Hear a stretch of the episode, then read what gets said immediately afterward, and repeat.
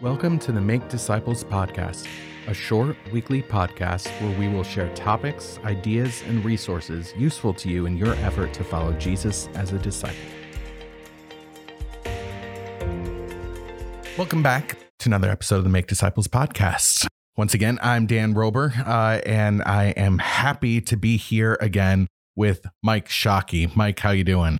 I'm doing great, Dan. Thank Doing- you very much. Doing all right? Feeling a little silly this morning for a conversation about the virtuous life. Yeah.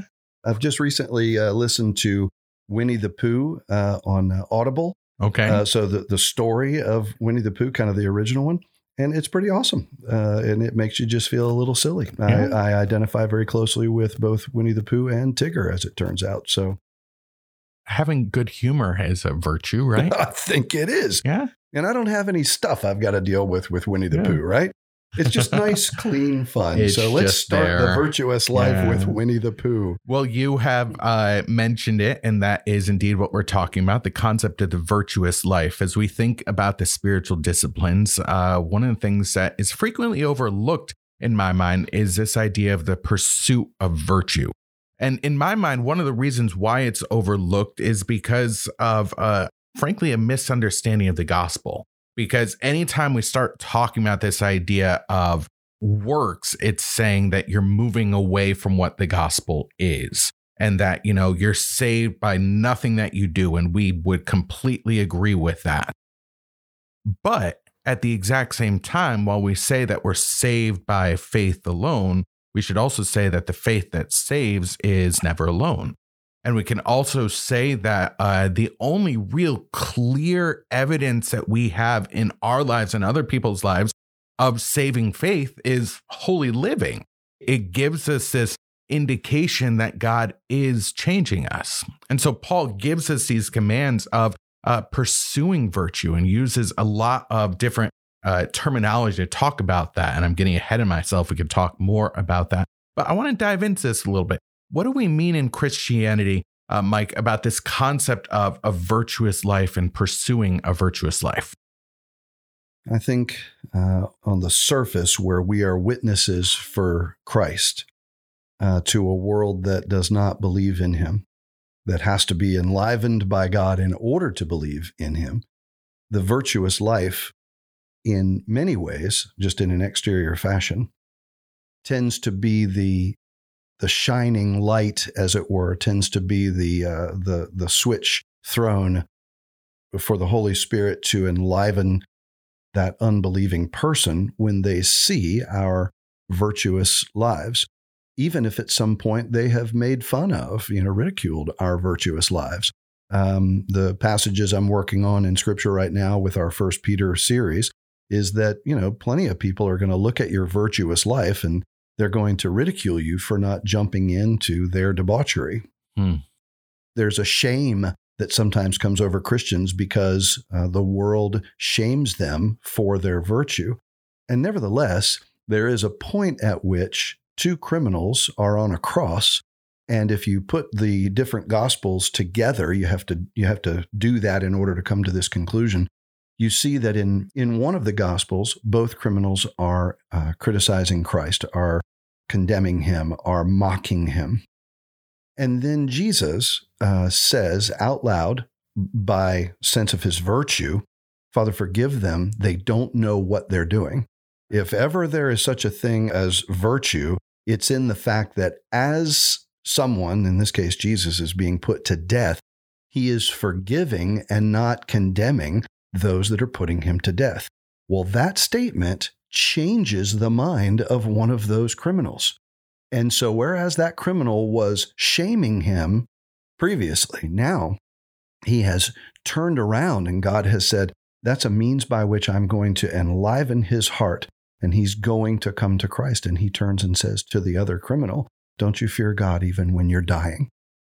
In other words, everything we've been doing here is wrong. And then he turns to Jesus and he says, Hey, will you remember me when you come into your kingdom? And I think that's huge. I, I think virtue is not only for us, and we can get into that in just a moment, not only for us, uh, but it is, I believe, if not more so, for the world around us.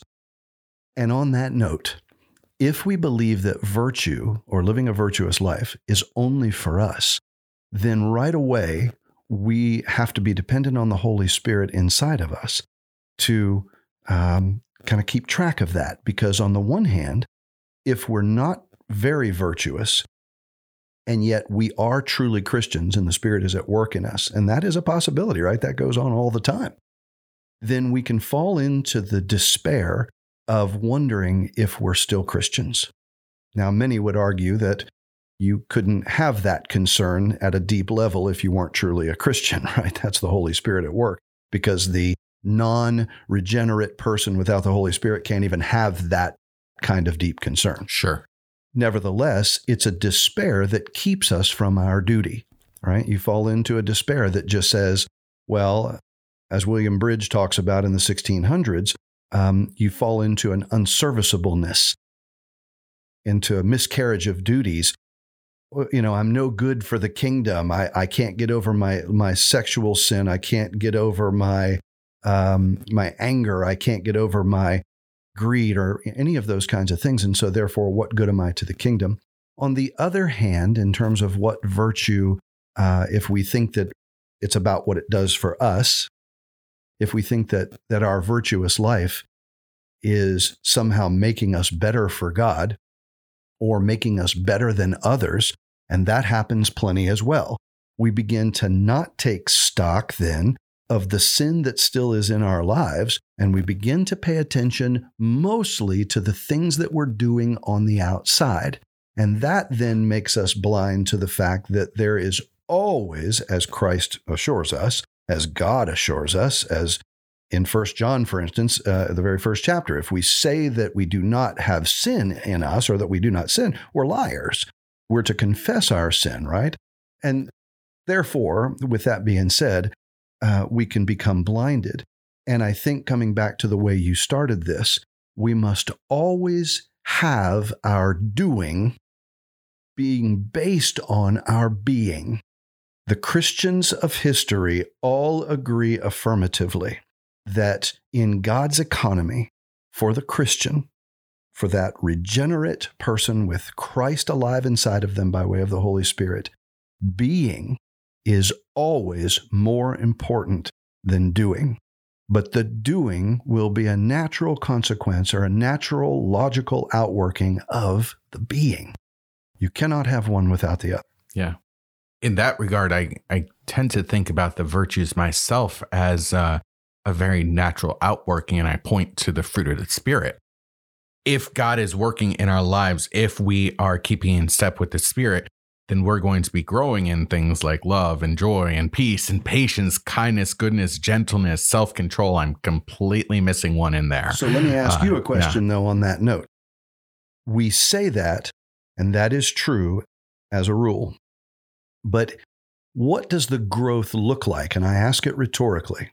Does the growth look like you're on a graph in a conference room at a business meeting? And does the growth in Christ look like this, you know, sure ascending, never dipping, never wavering kind of line that's going to a pinnacle? It does not.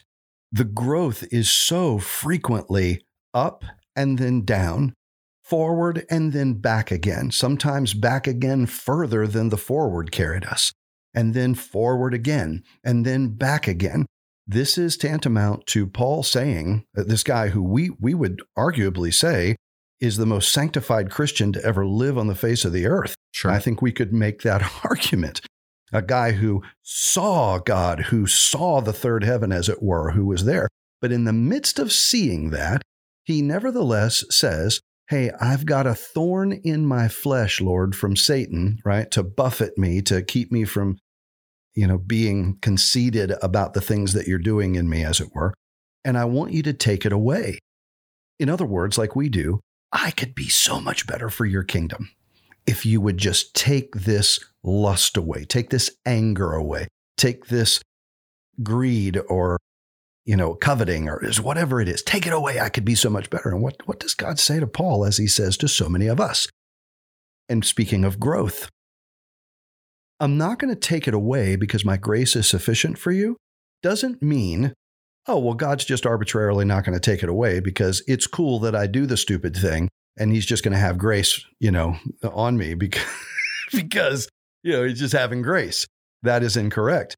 His grace is sufficient for us because the dumb thing that is still left with us, that besetting sin or those besetting sins, that thorn or those thorns in our flesh, are absolutely part of our growth. Yeah. Because God is saying, those very things that I choose, I'm the one who overcomes your sin in you. You don't overcome your sin by some virtuous life. Granted, live it, but that's not what's overcoming your sin. And if I decide in my sovereignty, in my goodness as your father, to leave you with it, it's because I know that it is the thing that brings you back to me for the dependence that I call you to have upon me every single time. Even if you do the stupid thing over and over and over, and then eventually, six months later, six hours later, six years later, you come back to me, I left it with you for a reason. Doesn't mean God is okay with the sin, but it does mean that he is sovereign over it. So the virtuous life, I think, has to be qualified in the sense of what it's producing. The virtuous life surely says, on the one hand, to the world around us, I am a Christian and I do live differently. I at least intend to live differently, even if I don't do it perfectly. And on the inside, the virtuous life is something that we must measure carefully by means of the Holy Spirit so that we don't become too desperate when we don't live it well or too conceited and haughty when we do live it well. Yeah. I hope that's helpful. I think that's really helpful and gets us to this last question um, that you kind of pointed to. I think that the uh, how is this measured or determined in a Christian life, recognizing that it's not going to be a straightforward, victorious life constantly, that there will be struggles, there will be moving forward and taking step back. But do you think it's fair to say that we live a more virtuous life through uh, reflection, simply thinking about how we're living and considering it in light of what God tells us to do and not to do? 100%. Tell me, Dan, when's the last time you were right in the midst of your anger about something, right in the midst of your lust about something, right in the midst of whatever sin you were in the midst of, and you were able to think clearly about God's grace in your life, about His mercy, and how all of a sudden it just solved that entire problem, and it's as though you were changed in an instant. That can happen. We see it happen in Scripture from time to time.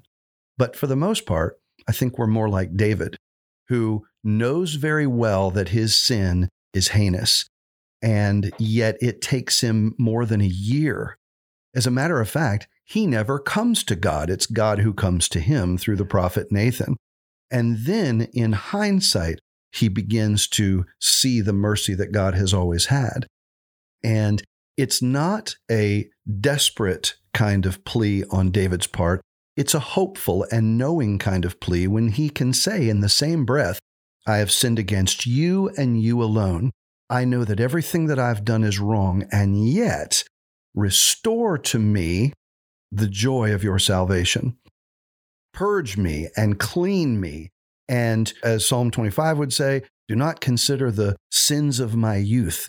When I was silent, Psalm 32, this is all David, right? When I was silent, your hand was heavy against me. And yet, when I came forward about these things, you absolutely forgave me and you cleansed me and and you did these kinds of things. I think that's how we do comes to uh, the reflection over our sin. We almost never if only rarely see god at work until the thing is done the mistakes are made and we begin to look back and we think in one breath oh no. How can i have been like that? And the next word is Thank you, God, that you keep me, because if I were you, I would not keep me, hmm. and yet you mm. keep me. Yeah. I appreciate the uh, reflection from uh, Samuel, especially since we're studying through Second Samuel ah. this uh, semester as well. So yes. Uh, that's very helpful. Yes, that's good.